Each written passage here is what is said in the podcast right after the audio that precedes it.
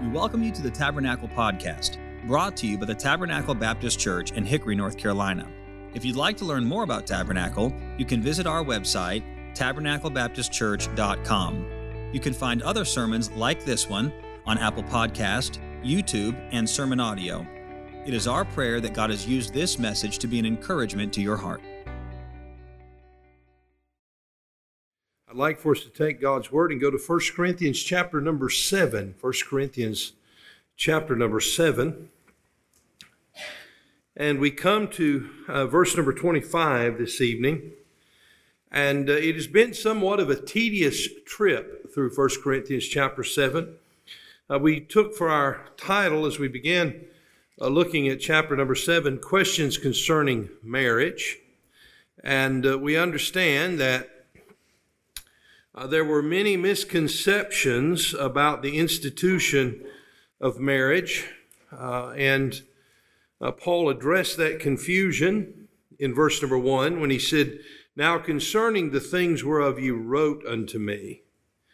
Uh, they obviously had written him concerning their confusion about the institution of marriage and concerning some of the teaching that had been introduced into the church uh, by false teachers uh, who taught that any physical, intimate relationship between a man and a woman was a sinful relationship, even if people were married. On the other hand, there were those who taught that any desired relationship, whether it be uh, between a man and a woman who were married or between uh, men and women who were unmarried, uh, no matter what the case may be, it was permissible.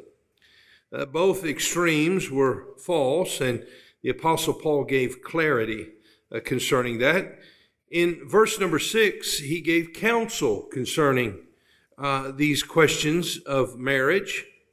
Uh, look, if you would please, in verse 6 But this I speak by permission and not of commandment, for I would that all men were even as myself. Paul was unmarried.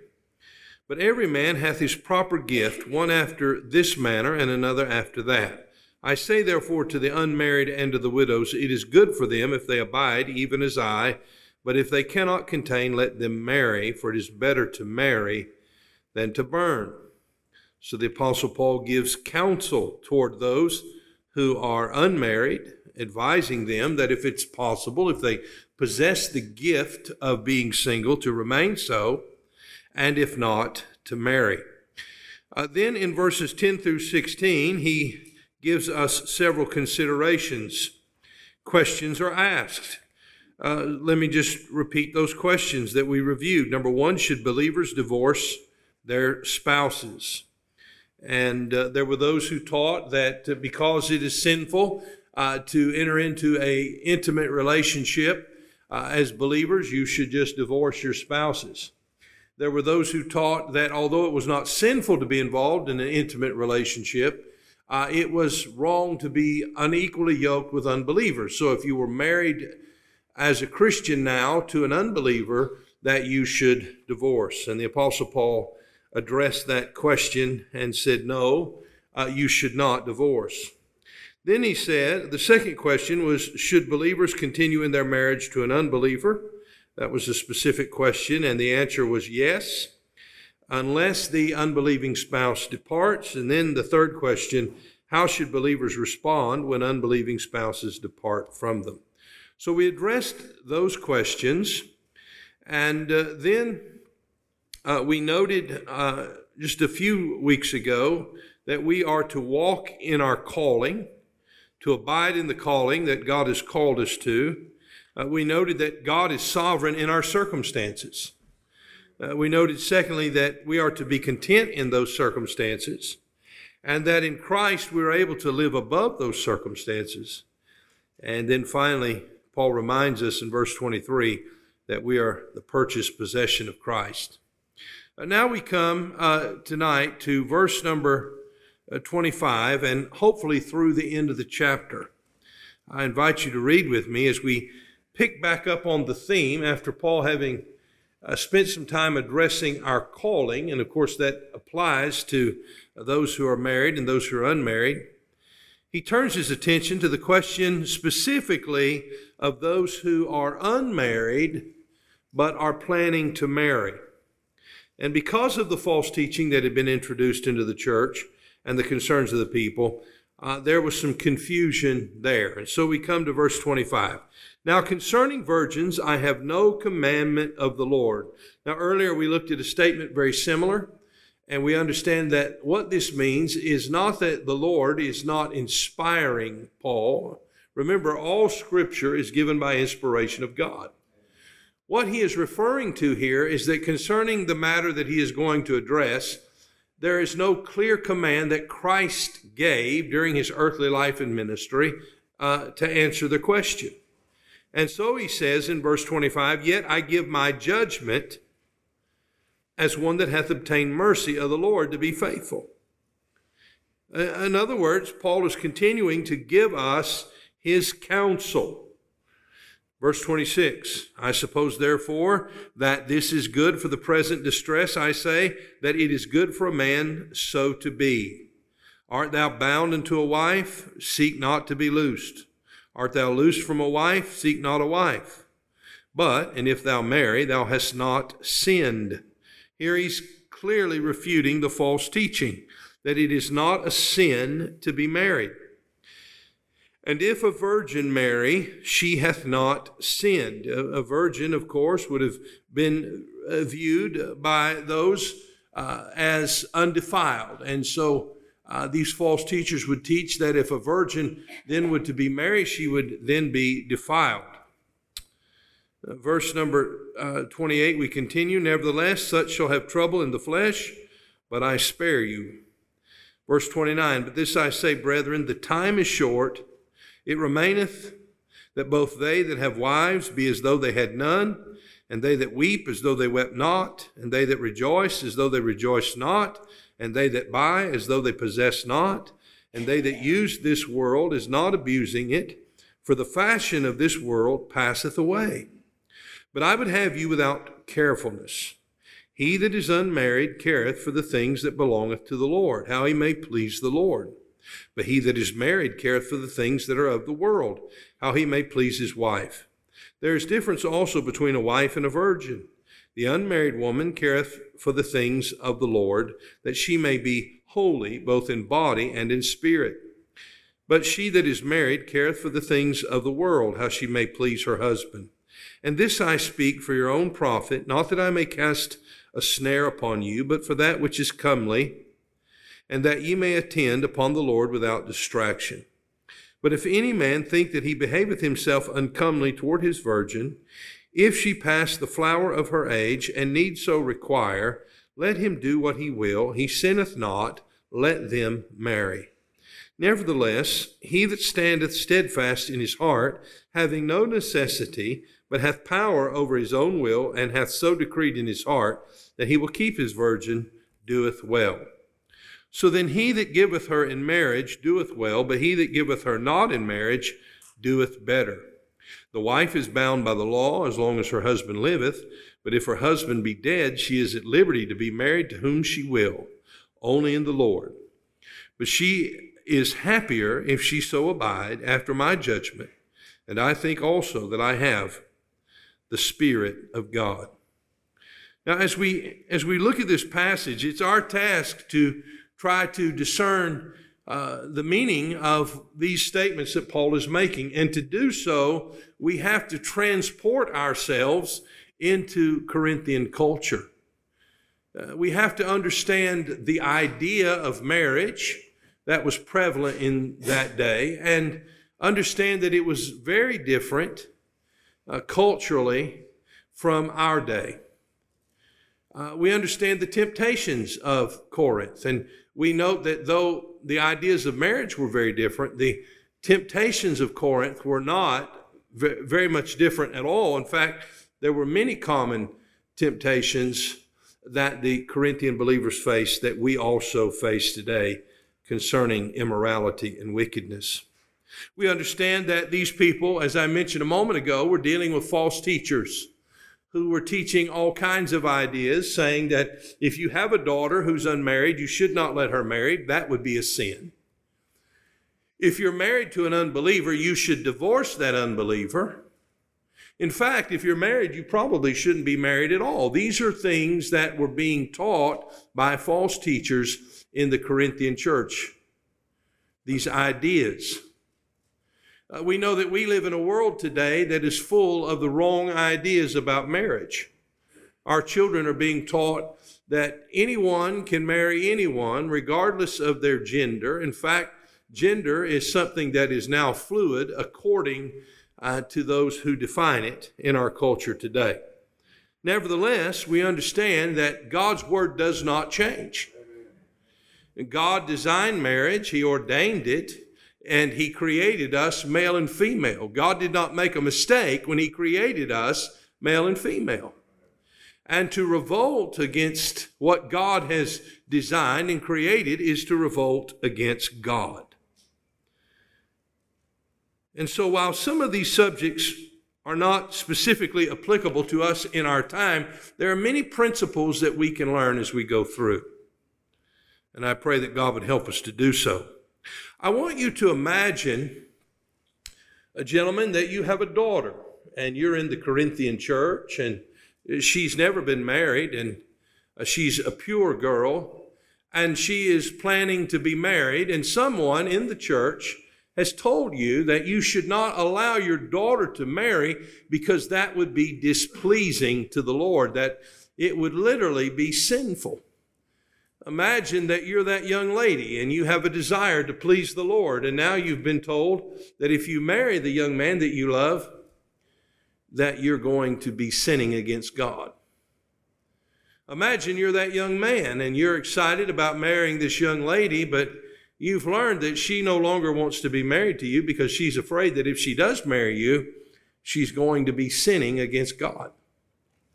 Imagine that situation. Imagine that you are a widow and uh, someone has come along into your life and, and you're considering marrying that person. He or she, depending on who you are, is a believer.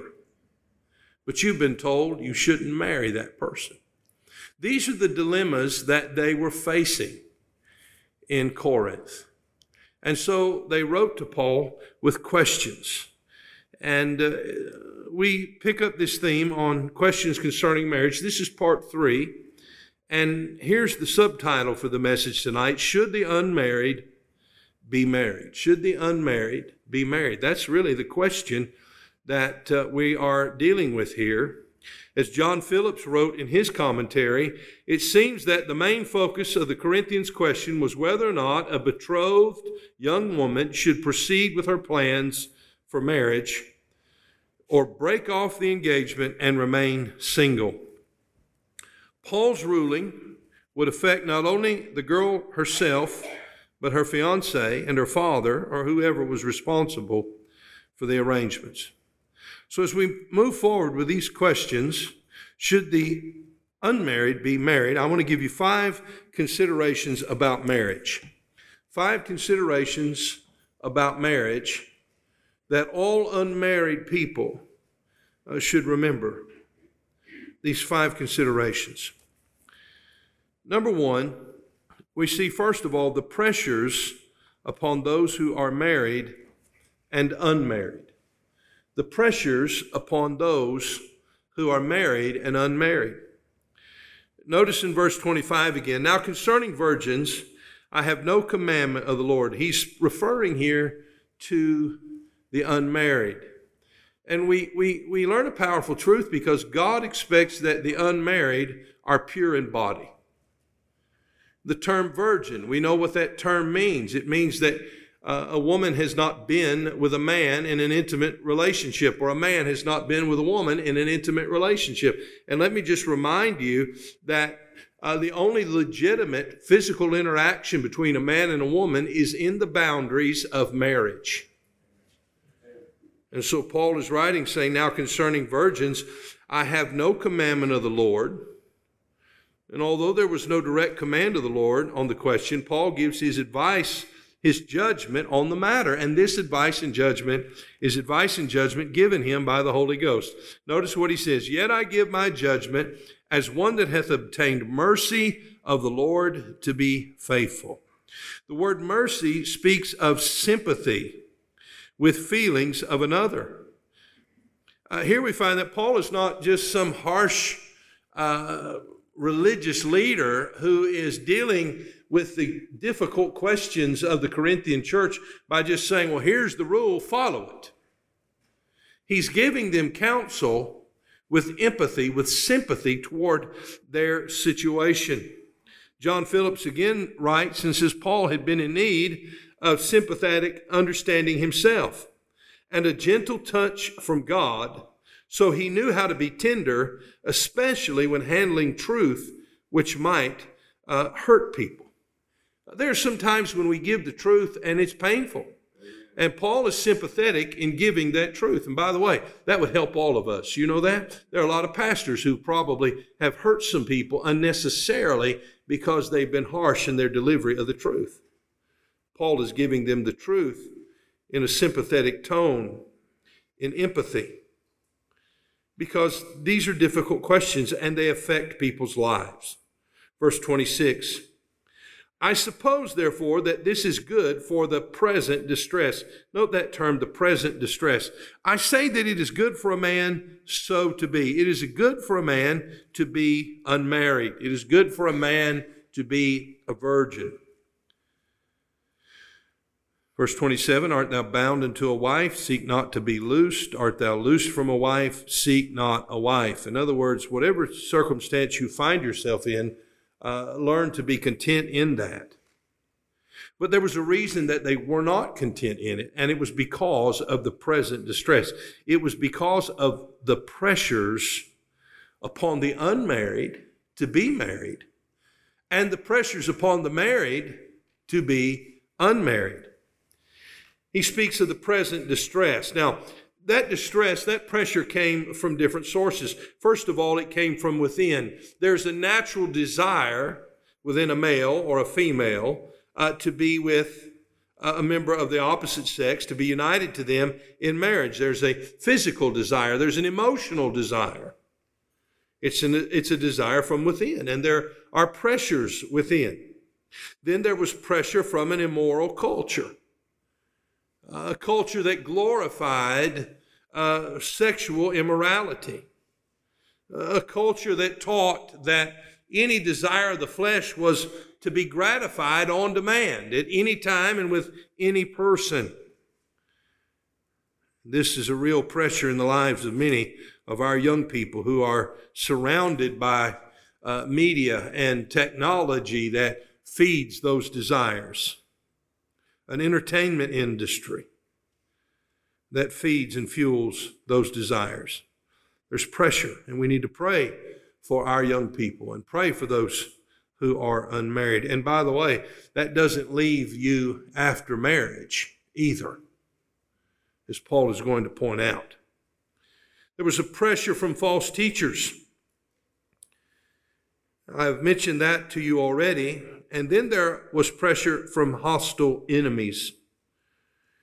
In less than a decade, Nero would be the ruler of the Roman Empire. Uh, Nero persecuted Christians. It was a dreadful persecution. I won't describe all the horrific ways in which he did them, but they were barbaric, to say the least. Many lives would be destroyed by Nero. Many homes would be torn apart. Many children would be destroyed. Many wives would be destroyed. And there are those who believe that Paul perhaps saw this coming and was warning the unmarried that if they married, they would suffer great heartache in the days ahead. So Paul gave his advice don't marry. But remember, it was only that. It was advice. It was not a divine command and the breaking of his advice or going against his advice would bring no judgment or penalty into the lives of those who did not heed it, because it was clearly God's will for many to be married. Look at verse 28. Paul understands this. He says, But, and if thou marry, thou hast not sinned. There's the, there's the answer to the question. The father who said to the Corinthian leaders, he said, Why don't you ask Paul this question? Because I'm being told not to let my daughter marry this young man. She's very upset about it, and he is too. And we need to know the truth. Well, he gave it to them. Thou hast not sinned. And if a virgin marry, she hath not sinned. So the father's not sinned. The wife or the, or the daughter, rather, who marries is not sinned. And then the young man that she marries is not sinned. Nevertheless, such shall have what? What's the next word there? Such shall have trouble in the flesh. But I spare you. Now, again, there are those who believe that this is a warning that Paul is giving concerning the trouble that was ahead for the church at Corinth. In fact, for all New Testament churches under uh, Roman persecution. But I think it also speaks very clearly of the troubles of life because there are those who are single and they believe that if they were to be married, then all their troubles would go away. There are those who are married and they believe that if they were unmarried, that all of their troubles would go away. But the truth is, marriage does not solve your problems and has the potential to create more. But marriage provides relief and comfort, no doubt about it. It provides support. God designed it to be such. God made a help meet for Adam. And there's no doubt she was a help. But when sin came in, the curse took over. And it impacted their lives and their relationship. And uh, one boy rose up, Cain, and slew the other. There was heartache, there was pain, there was difficulty. And here we are, uh, 6,000 years later. And what are we doing? We are living through that same pain and difficulty because of sin. And so uh, the pressures come, the pressures on those who are unmarried, and the problems that come to those who are married. And so Paul says, before you marry, understand the pressures. That way you won't be surprised when they come. And we live in a generation of people that at the first sight of trouble, they run. And if our families are going to stay together, they're going to have to learn to endure. The second thing we note here is the passing moments of married life. The passing moments of married life. Look at verse 29. But this I say, brethren, the time is, what's the next word? Short. Verse 29. But this I say, the time is short. It remaineth that both they that have wives be as though they had none, and they that weep as though they wept not, and they that rejoice as though they rejoice not, and they that buy as though they possess not, and they that use this world as not abusing it, for the fashion of this world passeth away. Paul here is speaking of the brevity of life. And he's saying that while marriage is a good thing, it is a glorious thing, it is something that is ordained of God. It is something that is designed to be lifelong. Remember, though, before you marry, that life is short and life is uncertain. Troubles come, problems develop. People get sick. Accidents happen. Remember that life is uncertain and it is brief. Now, he gives us some examples to help us consider this. He says, uh, first of all, here in verse 29, it remaineth both that they have wives, be as though they had none. You see, though our marriage is designed to be permanent, upon this earth in our lives till death do us part, we understand we're only here for a short time, but eternity lasts forever. So our marriage is a passing moment in the scheme of eternity. It's an important moment. Many great things happen, and we're certainly not minimizing that. But for those who do not believe they can live without it, uh, Paul reminds them it's just a passing moment. So also is sorrow and weeping. Uh, the Bible teaches us that weeping, the psalmist said, may endure for a night, but joy cometh in the morning. There's coming a time when the sorrow and weeping will be over. Then he says, and they that rejoice as though they rejoice not. There'll be a time when those who celebrated will no longer have something to celebrate. Why? Because life is ever changing and brief. And they that buy as though they possess not. Why? I worked hard, I, I saved my money, I, I wanted to have this, and then you purchase it, and then something happens and it's gone. Maybe it's stolen, maybe it's destroyed. It's gone. Nothing in this life is certain and sure. Verse 31 And they that use this world is not abusing it, for the fashion of this world passeth away. This world is passing, it does not endure. Remember what Solomon wrote. And by the way, remember that Solomon possessed about anything you could ever desire to have on this earth. And what did he say about it? He said, It's all vanity and vexation of spirit. It doesn't bring you contentment. It, it, contentment. It doesn't bring you happiness. Now, you can have contented, wonderful, glorious relationships. But understand this you can also have the opposite. You can also have the opposite. And so, the passing moments of married life, he reminds them of it. Then, number three, we see the preoccupation of married people the preoccupation of married people. Notice it again here in verse number 32. But I would have you without carefulness.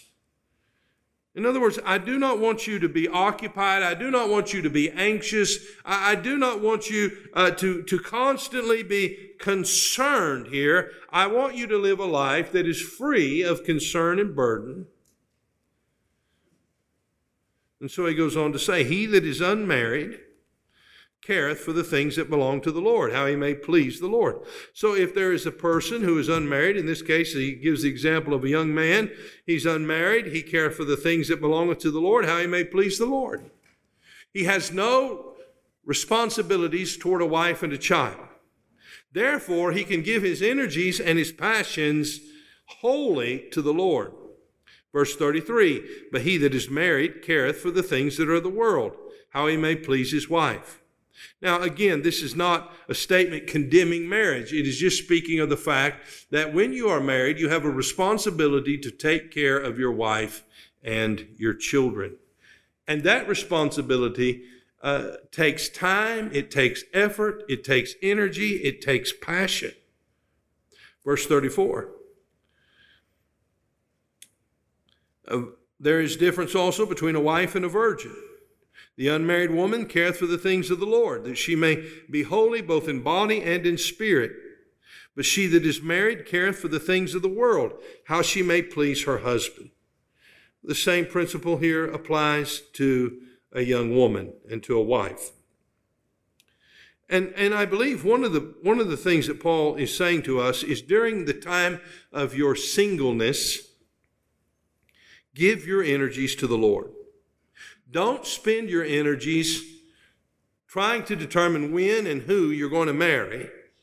Give your energies to the Lord and rest in Him. And then once you've married, you will give your energies not only to the Lord, but also to your husband and to your family. Verse 35 And I speak this for your own profit, not that I may cast a snare upon you, but for that which is comely and that ye may attend upon the Lord without distraction. There he is, saying to these unmarried folks, give yourselves to the Lord. And if God leads you to marry, then marry. The preoccupation of married people. Then finally, the permission to marry. The permission to marry. Verse 36. But if any man think that he behaveth himself uncomely toward his virgin, if she pass the flower of her age, and need so require, let him do what he will. He sinneth not, let them marry. Now, this, this address in verse 36 is speaking to those fathers uh, whose daughters were unmarried. In fact, many of the fathers uh, in that time would have dedicated, or at least some of them, maybe I shouldn't say many, but there were some who would have dedicated their daughters to a life of service to the Lord. a life that was not entangled with any marital relationship, but a perpetual virginity. Uh, a woman would give herself to the service of the Lord. And there were fathers who would dedicate their daughters to such a service. Girls, wouldn't you like it if your father signed you up for that? Well, there were men in Corinth, again, who were taught things by false teachers that were not true. Remember now, they're living in an age of confusion. Paul is giving them counsel and Paul is giving them clarity. And he's saying, if you've made that commitment, understand that if your daughter wants to marry, it is okay, it is permissible for her to be married. How does he conclude verse 36? Let them marry. Nevertheless, he that standeth steadfast in his heart, having no necessity, but hath power over his own will, and hath so decreed in his heart that he will keep his virgin, doeth well. So then he that giveth her in marriage doeth well, but he that giveth her not in marriage doeth better. In other words, he's saying to fathers, that's a good desire that you have for your daughter, but if your desire, or if your daughter rather, does not desire the same thing, it is permissible for her to be married. Now, go back to the consideration I gave you. Think about the father who has a daughter that's planning to marry, and now he's been told that that girl, if she marries, is going to be in a state of perpetual sin against God. Well, he doesn't want that to happen. So now he's approaching her, considering the possibility that she would not marry this young man. Imagine their heart, uh, their pain of their heart, the brokenness of their hearts. And now Paul has given clarity here. And uh, he has freed them from this misconception, this, these truths or these twisted uh, elements of false teachers against the truth.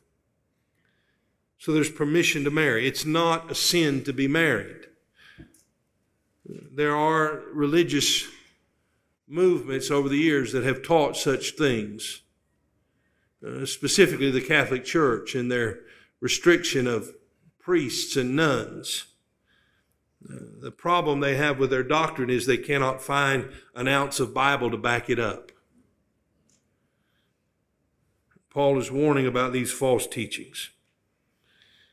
So then a question comes not only concerning permission to marry for the unmarried, but permission for the widows. Look in verse 39. The wife is bound by the law as long as her husband liveth. But if her husband be dead, she is at liberty to be married to whom she will, only in the Lord. So there were those who sought to, to break free of their marital relationships. And he said the only ones who are at liberty are those who are widows. Now we did find the Lord gave uh, the Lord gave uh, two grounds for biblical divorce. One is in the case of adultery and fornication, and the other is when an unbelieving spouse leaves a believer. Uh, God gave space, permission for divorce in those cases. But unless those cases occur, there is no freedom. Unless a spouse has died, and note the phrase that is given in verse 39 she is at liberty to be married to whom she will. Only, notice this please, in the Lord. By the way, that applies to all believers. When you marry, you should be married to someone who is in the Lord. Now, we've already tackled that subject in this chapter, but here's a reminder Verse 40, but she is happier if she so abide after my judgment, and I think also that I have the Spirit of God. So again, Paul reinforces the idea that he is giving advice here, and he is speaking concerning uh, the fact that a widow uh, may think that she needs to remarry, but she might find that she'll be happier if she does it in the midst of the loneliness of, of that situation and the heartache and the pain of that, then one must turn to the Lord and find in Him their all in all. However, if God leads and brings someone into your life that honors the Lord and you pray and you seek God and you follow uh, God's will and, and submit to godly counsel, then you are free to marry. So here we find uh, the conclusion of chapter 7. These questions concerning marriage. And aren't you glad that you have the Word of God? Aren't you glad that you have the complete revelation of God? It's available to you. Let me tell you that the Corinthian believers would have very much liked to have had what you and I hold in our hands. And they were dependent upon the Apostle Paul to give them answers to very difficult questions. And what do we learn here? We learn that marriage is an institution ordained by God. It is not one to be taken lightly. We understand that we enter into those marriages and we enter into them to, to bring glory to God, uh, to minister to our spouses, to bring children into the world, to create a family environment where our children can thrive and grow. We understand that it is our purpose to serve God in our family and in our local church. We understand that while we live in a culture that is adverse and contrary to the truths of God's Word, we must teach our children what marriage is really all about. Because we find ourselves in, in very unprecedented waters, and they find themselves in the midst of confusion. Thanks be unto God that we have clarity in the midst of confusion. So let's live in obedience to God and God's Word. Thank you for listening. We pray that God has used His Word to speak to you today. If you'd like to learn more about Tabernacle, you can visit us online at tabernaclebaptistchurch.com. There, you'll find additional information about our church, opportunities to partner with us financially, as well as other resources that we hope can be a help to you. May God bless you, and thank you once again for listening.